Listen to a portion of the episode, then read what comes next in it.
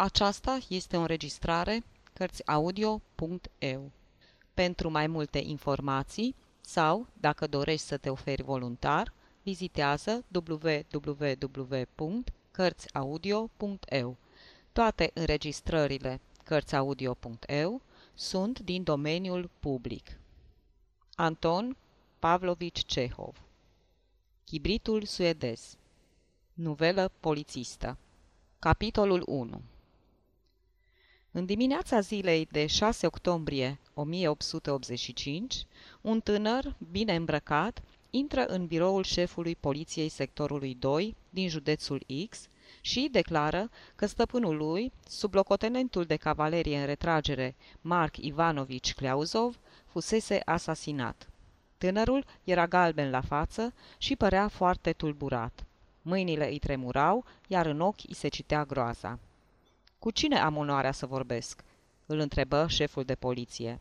Psecov, administratorul lui Cleauzov, agronom și mecanic.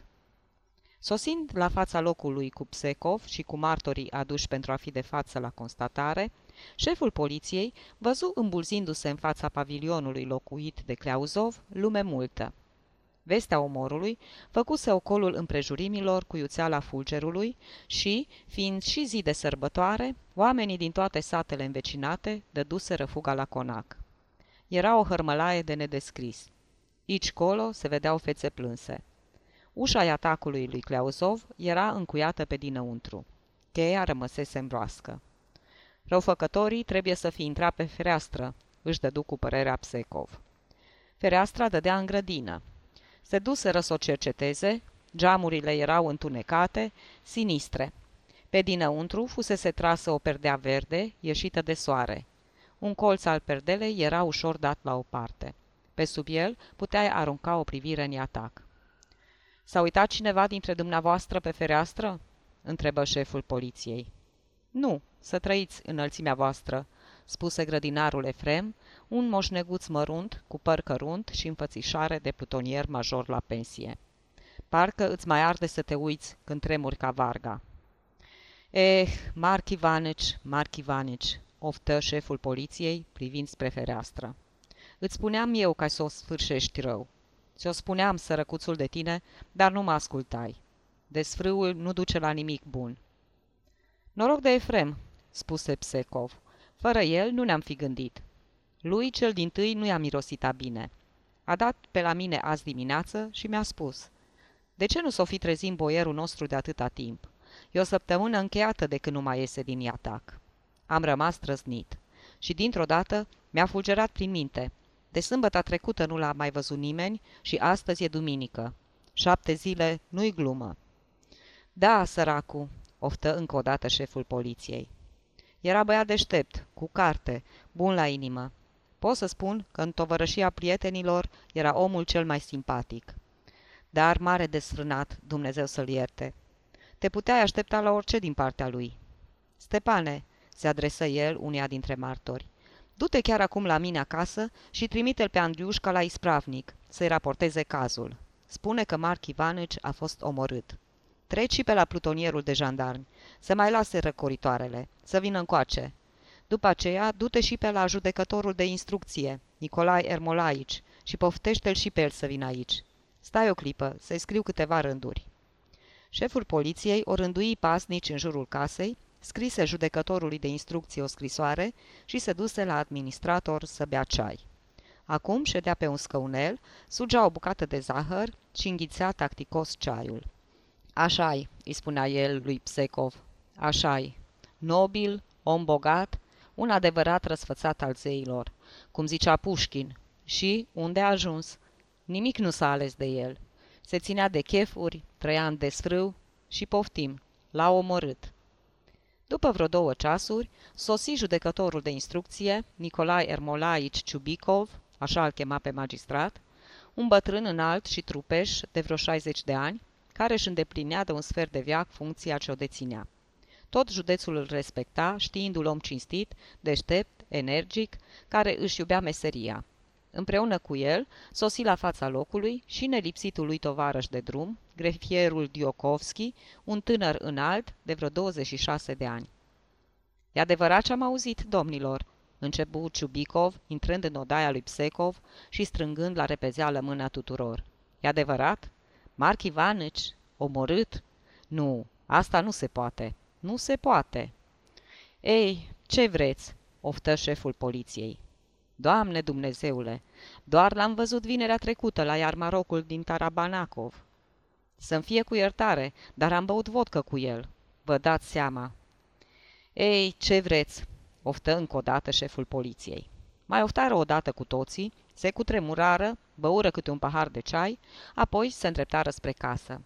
La o parte, strigă către mulțime șeful poliției. Intrând în casă, judecătorul de instrucție procedă în primul rând la cercetarea ușii atacului.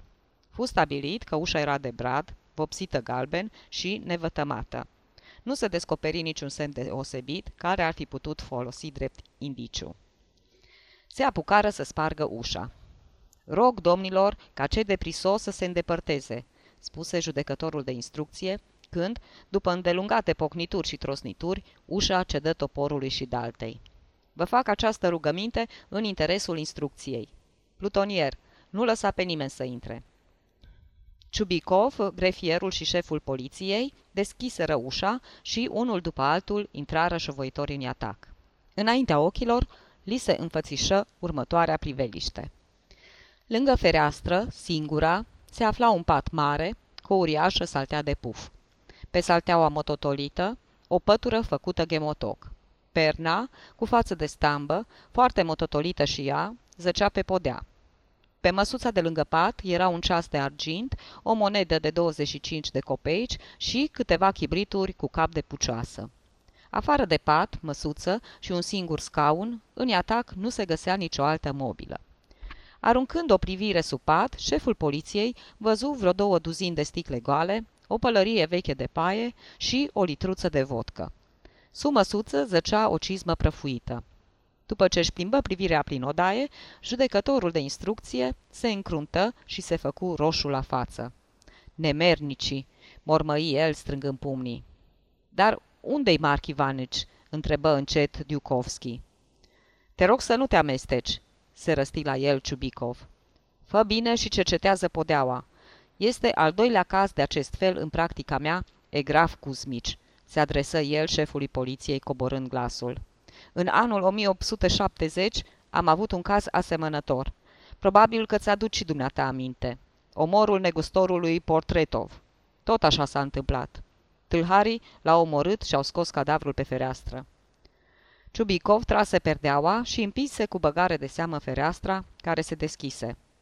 Se deschide, deci nu era închisă. Hm. Urme pe pervazul ferestrei. Le vezi? Iată urma unui genunchi. Cineva a intrat pe aici. Va trebui să cercetăm cu deamănuntul fereastra. Pe podea nu se vede nimic deosebit, spuse Diukovski. Nici pete, nici zgârieturi. N-am găsit decât un chibrit suedez ars. Iată-l. După cât îmi aduc aminte, Marc Ivalnici nu fuma și, pentru ca să folosea chibritul cu cap de pucioasă, nici de cum chibrituri suedeze. Chibritul acesta poate fi un indiciu. Mai taci odată, te rog, spuse judecătorul de instrucție, făcând un gest plictisit cu mâna. Îi tot dai zor cu chibritul. Nu pot suferi oamenii plipiți. Decât să cauți chibrituri, ai face mai bine să cercetezi patul. După cercetarea patului, Dukovski raportă. Nici o pată de sânge. Nu sunt nici rupturi proaspete. Pe pernă se văd însă urme de dinți și pătura e stropită cu un lichid, având mirosul și gustul berei. Aspectul general al patului ne îndreptățește să credem că pe el a avut loc o luptă. Știam și fără dumneata că a fost o luptă. Nu te întreb de asta. Decât să cauți urme de luptă, ai face mai bine să... O cizmă e aici, cealaltă lipsește. Și ce are face? Înseamnă că a fost sugrumat în timp ce își scotea cizmele. N-a avut timpul să o scoată și pe cealaltă și... Ai luat o razna. De unde știi că a fost sugrumat? Pe pernă sunt urme de dinți. Perna este foarte mototolită și aruncată la o distanță de aproape 2 metri de pat. Uitați-vă cum bate câmpii. Hai să mergem în grădină. Ai face mai bine să cercetezi grădina decât să scotocești pe aici. Asta am să o fac și fără dumneata. În grădină, instrucția procedă în primul rând la cercetarea ierbii. Sub fereastră era călcată. se mai constată că tufa de brusture, crescută chiar lângă zid, era atinsă și ea. Iukovski izbuti să descopere câteva rămurele rupte și o bucățică de vată. Pe florile de sus ale brusturelui găsi niște firișoare subțiri de lână albastră. Ce culoare aveau hainele cu care a fost văzut ultima dată?" întrebă Dukovski pe Psekov. Galbene, erau de drill. Foarte bine, înseamnă că unul dintre asasini purta haine albastre. Câteva flori de brusture fură tăiate și învelite cu grijă în hârtie. Tocmai atunci sosi și ispravnicul Artbașev Svistakovski cu doctorul Tiutev, ispravnicul dădu bună ziua și începu pe nerăsuflate să pună tot soiul de întrebări ca să-și astâmpere curiozitatea, iar doctorul, un om înalt și din care afară de uscățiv, cu ochi adânciți în orbite, cu nas lung și bărbie ascuțită, se așeză pe o buturugă și, fără să dea bună ziua nimănui sau să întrebe ceva, oftă și spuse. Sârbii au început din nou să se frământe. Eu nu înțeleg ce vor. Of, Austrie, Austrie, numai tu ești de vină. Cercetarea ferestei pe din afară nu dădu absolut niciun rezultat. În schimb, cercetarea ierbii și a tufelor mai apropiate de fereastră furniză instrucției multe indicii folositoare. Iukovski izbutit bunăoară să deslușească pe iarbă o dâră de pete de culoare închisă, care pornea de la fereastră și se prelungea pe o distanță de 10 metri spre fundul grădinii. Dâra se isprăvea sub una din tufele de liliac, cu o pată mai mare de culoare cafenie, aproape neagră. Sub aceeași tufă se găsi o cizmă, care se dovedi a fi perechea cizmei găsită în atac. Ăsta-i sânge vechi," spuse Diukovski, cercetând petele. La cuvântul sânge, doctorul se ridică alene și, apropiindu-se, aruncă o privire scurtă spre pete. Da, e sânge," mormă el. Dacă-i sânge, înseamnă că n-a fost sugrumat," spuse Ciubicov, uitându-se bagiocoritor la Diukovski. A fost sugrumat în atac, iar aici, de teamă să nu-și revină cumva în fire, l-au lovit cu un obiect ascuțit. Pata de sub tufă dovedește că a zăcut aici un timp până ce ucigașii au găsit mijlocul să-l scoată în grădină. Și cizma? Cizma aceasta întărește și mai mult presupunerea mea că a fost omorât în timp ce se descălța înainte de culcare. A apucat să scoată o cizmă, iar cealaltă, adică pe asta, n-a mai avut timp să o scoată decât pe jumătate. A fost cărat apoi pe jos și, din pricina hurducăturilor, cizma scoasă pe jumătate i-a ieșit singură din picior. Ce dar ai de a pricepe totul dintr-o dată? Să te minunezi, nu altceva!" îl luă iar peste picior Ciubicov. Și cum îi merge gura ca o morișcă? Când ai să te dezbari odată de obiceiul de a te vârâ în toate cu raționamentele dumitale? Decât să scornești verzi și uscate, ai face mai bine să iei puțină iarbă cu sânge pentru analiză. După cercetarea și întocmirea unei schițe a locului, instrucția se transportă la administrator pentru a încheia procesul verbal și a lua masa. În timp ce mâncau, anchetatorii se porniră să discute despre crimă. Ceasul, banii și toate celelalte sunt neatinse, începu Ciubicop. Va să zic că e limpede, ca lumina zilei, că mobilul crimei n-a fost jaful. Și a fost săvârșit de un intelectual, se amestecă Dukovski. Ce te face să crezi asta? Chibritul suedez, care nu este încă cunoscut de țăranii de aici. Asemenea chibrituri nu sunt folosite decât de moșieri și nici măcar de toți. Întreagăt fie zis, omorul n-a fost săvârșit de un singur om, ci de cel puțin trei. Doi țineau victima și al treilea o sugruma. Cleauzov era puternic și nu se poate ca asasinii să nu fi știut acest lucru. La ce putea sluji puterea dacă, să zicem, dormea? Asasinii l-au surprins în timp ce își scotea cismele și, de vreme ce își scotea cismele, înseamnă că nu dormea. Lasă fantezia, mai bine mănâncă. După cât îmi mai poate mintea înălțimea voastră, spuse grădinarul Efrem, punând samovarul pe masă, mărșăvia asta n-a făcut-o nimeni altul decât Nicolașca. Se prea poate, în cuvință Psecov. Și cine e acest Nicolașca? Valetul boierului, înălțimea voastră, răspunse Efrem. Cine altul ar fi putut să o facă decât el? E un bandit înălțimea voastră. Un bețiv și un desfrânat cum nu s-a mai pomenit. Aducea întotdeauna boierului vodcă și l ajuta să se dezbrace. Nu e altul decât el. Apoi, mai îndrăznesc să raportez înălțimii voastre că ticolosul ăsta s-a lăudat odată la cârciumă că îi va face de petrecanie boierului. Toată daravera a pornit de la Aculca, de la o muiere. E nevasta unui soldat. Îi era ibovnică. Femeia i-a plăcut boierului, care i-a luat-o. El, se înțelege, s-a mâniat. Acum e la bucătărie, bea turtă. Plânge și minte că îi pare rău de boier. E drept că din pricina aculcăi poți să-ți ieși din minți, spuse Psecov. E nevastă de soldat, femeie simplă, dar nu degeaba a poreclit-o Marc Ivanici, Nana. Are în ea ceva ce amintește de Nana, ceva ațățător. O știu, am văzut-o, spuse judecătorul de instrucție, suflându-și nasul într-o batistă roșie. Dukovski roșii și lăsă ochii în jos. Șeful poliției începu să bată darabana cu degetele în farfurie. Ispravnicul tuși și începu să caute ceva în ghiozdan.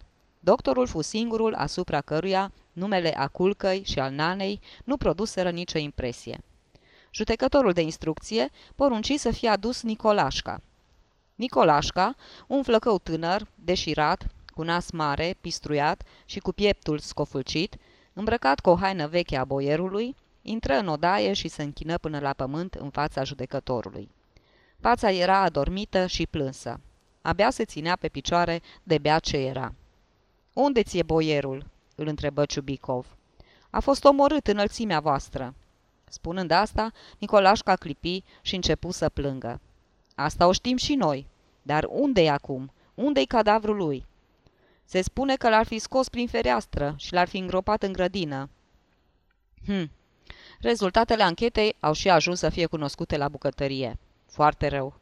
Ia spune unde erai noaptea în care a fost omorât boierul, adică sâmbătă? Nicolașca înălță cât putu capul, lungi gâtul și rămase pe gânduri. Nu pot să știu înălțimea voastră," spuse el. Eram cam băut și nu mi-aduc aminte." Alibi," șopti Diukovski, zâmbind ironic și frecându-și mâinile. Bine, dar de ce-i sânge suferastra boierului?" Nicolașca ridică capul și rămase iar pe gânduri. Gândește-te mai repede," spuse ispravnicul. Acuș, acuș. Sângele e de la un fleac, înălțimea voastră. Am tăiat o găină. Am tăiat-o așa, ca de obicei, dar ea s-a smuls din mâinile mele și a dat să fugă. De aia e sânge." Efrem recunoscu că Nicolașca tăia într-adevăr zilnic găini, cam pe unde se întâmpla, dar nimeni nu văzuse o găină pe jumătate tăiată, alergând prin grădină, lucru care nu se putea însă nici nega 100%. Alibi, zâmbi din nou Diukovski. Dar ce alibi tâmpit? Ai cunoscut-o pe Aculca? Am avut păcatul ăsta. Și boierul ți-a luat-o? Nu, înălțimea voastră. Pe Aculca mi-a luat-o dumnealui, domnul Psecov, Ivan Mihailici, și boierul lui Ivan Mihailici i-au luat-o, nu mie. Așa s-au petrecut lucrurile. Psecov se tulbură și începu să-și frece ochiul stâng. Iukovski își aținti privirea asupra lui, îi citi în ochi tulburarea și tresări. Văzu că administratorul purta pantaloni albaștri, amănunt pe care nu-l băgase de seamă până atunci. Pantalonii aceștia i aduseră aminte de firele de lână albastră găsite pe brustur. Ciubicov se uită la rândul lui cu suspiciune la Psecov. Poți să te duci," îi spuse el lui Nicolașca. Și acum, domnule Psecov, dăm voie să spun o întrebare. Desigur că ai fost aici în noaptea de sâmbătă spre duminică. Da, la ora nouă am cinat cu Marc Ivanici. Și după aceea? Psecov se tulbură și se sculă de la masă. După aceea, după aceea, zău că nu mi-aduc aminte, bolborosi el. Am băut mult atunci. Nu mi-aduc aminte unde și când am adormit. De ce vă uitați cu toții așa la mine, ca și când eu l-aș fi omorât? Unde te-ai trezit? M-am trezit în bucătăria servitorilor, pe sobă. Toți îmi sunt martori. Dar cum am nimerit pe sobă, nu știu. Fi calm. Ai cunoscut-o pe Aculina. Nu-i nimic extraordinar în asta. Și de la dumneata a trecut la Cleauzov? Da. Efrem, mai servește ciuperci. Mai luați un ceai, Egraf Cuzmici. Se așternu o tăcere grea apăsătoare, care ținu vreo cinci minute. Iukovski tăcea și nu-și mai desprindea ochii sfrederitor de pe fața lui Psecov, care se îngălbenise. Tăcerea fu întreruptă de judecătorul de instrucție. Va trebui, spuse el, să mergem în casa cea mare și să stăm de vorbă cu Maria Ivanova, sora defunctului. Poate să ne dea ea unele lămuriri. Ciubicov și ajutorul lui mulțumiră pentru prânz și se îndreptară spre clădirea cea mare a conacului, unde o găsiră pe Maria Ivanovna, sora lui Cleauzov, o fată bătrână de 45 de ani, rugându-se la icoane. Zărind în mâinile anchetatorilor Iozdane și șepci cu rozetă, Maria Ivanovna păli. În primul rând să ne iertați că tulburăm reculegerea dumneavoastră în rugăciune, dacă pot să mă exprim astfel, începu Ciubicov curtenitor, înclinându-se. Dar am venit la dumneavoastră cu o mare rugăminte. Firește că ați și auzit. Sunt bănuieli că fratele dumneavoastră ar fi fost ucis într-un chip oarecum... Ce vreți? Voința celui de sus. Nimeni nu scapă de moarte, nici împărații, nici plugarii. N-ați putea să ne ajutați cu vreo indicație, vreo lămurire?" Ah, nu mă întrebați," șopti Maria Ivanovna, pălind și mai mult și acoperindu-și fața cu mâinile. Nu pot să vă spun nimic, absolut nimic. Vă implor, nu pot. Ce știu eu? Ah, nu, nu, niciun cuvânt despre fratele meu. Chiar de-ar fi să mor, n-aș spune nimic." Maria Ivanovna izbucni în lacrimi și se făcu nevăzută în altă odaie. Instructorii se uitară unul la altul, tădură din umeri și se retraseră. A dracului muiere, înjură Diukovski, ieșind din casa cea mare. Știe sigur ceva și nu vrea să spuie. Și pe fața fetei în casă e scris ceva. Dar lăsați pe noi, drăcoacelor. Le descurcăm noi pe toate. Seara, Ciubicov și grefierul se întorceau acasă luminați de o lună gălbuie. Șezând alături în trăsură, își făceau în minte bilanțul zilei. Deopotrivă de osteniți, tăceau amândoi. Lui Ciubicov nu-i plăcea să vorbească la drum, iar guralivul de Dukovski tăcea, ca să-i facă pe plac moșneagului. Spre sfârșitul drumului, grefierul nu mai putu să rabde și începu. Non dubitandum est, că Nicolașca i-a amestecat în afacerea asta, spuse el. N-ai decât să-l privești ca să-ți dai seama ce poamă e. Alibiul lui ni-l dă legat de mâini și de picioare. Dar sunt convins că nu el e inițiatorul. El n-a fost decât o unealtă neroadă. Sunteți de acord? Iar prefăcutul de Psecov joacă de asemenea un rol important în toată povestea.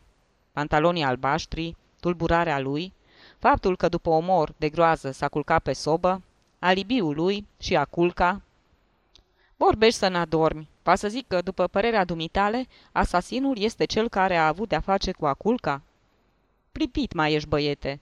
Ți-ar trebui un biberon de subt, nu o crimă de descurcat. Și dumneata ai făcut curtea culcăi. Înseamnă, prin urmare, că ai fost părtaș la omor?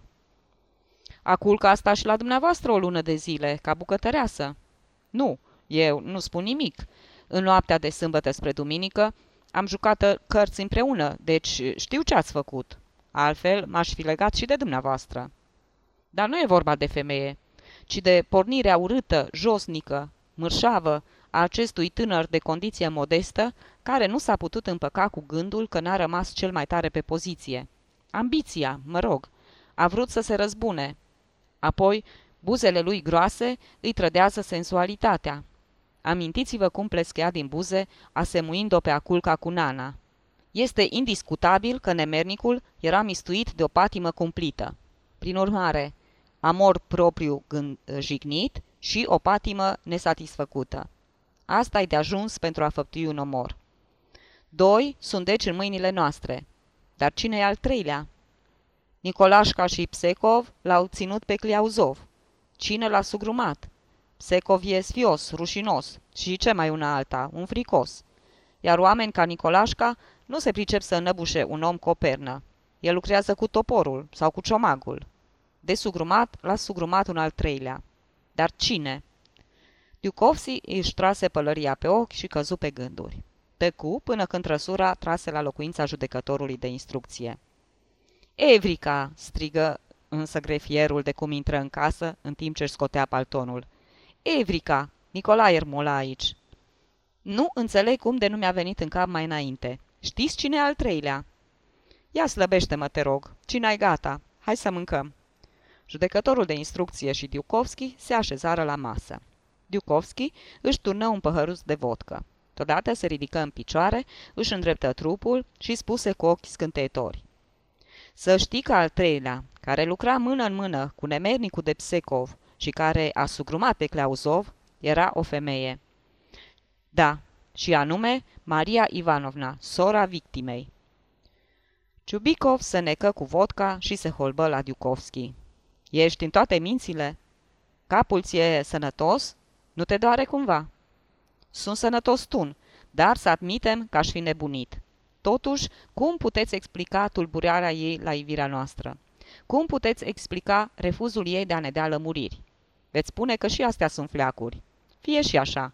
Dar amintiți-vă de raporturile dintre ei. Își ura fratele. Ea e de credință veche, iar el era un desfrânat, un om fără nimic sfânt. De aici izvora ura ei. Se pare că izbutise să o convingă, prin faptele lui, că este omul satanei. A făcut spiritism în fața ei. Ei și...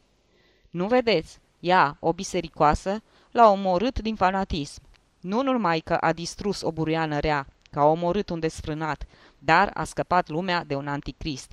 Și asta constituie în ochii ei un merit, o faptă religioasă plină de măreție. Ei, dumneavoastră nu le cunoașteți pe fetele astea bătrâne, nu știți cât sunt de fanatice. Citiți-l pe Dostoevski sau pe Lescov, pe Cerski. Ea e ucigașa, numai ea. Să-mi tăiați capul dacă nu-i așa. Ea l-a înăbușit cu perna. Sunt convins că a îngenunchiat la icoane când am intrat, numai ca să ne înșele. Ce și-a zis? Hai să mă facă mă rog lui Dumnezeu și ei vor crede că sunt liniștită, că nu-i aștept. Asta e melodia tuturor criminalilor începători. Scumpe Nicolae Ermolaici, încredințați-mi mie afacerea asta. Lăsați-mă să o duc eu personal la capăt. Eu am început-o, tot eu am să o descurc. Ciubicov clătină din cap și se încruntă. Ne pricepem și noi să descurcăm afaceri complicate, spuse el. Iar treaba dumitale e să nu te bagi unde nu-ți fierbe oala. Să scrii când îți dictezi și atâta tot.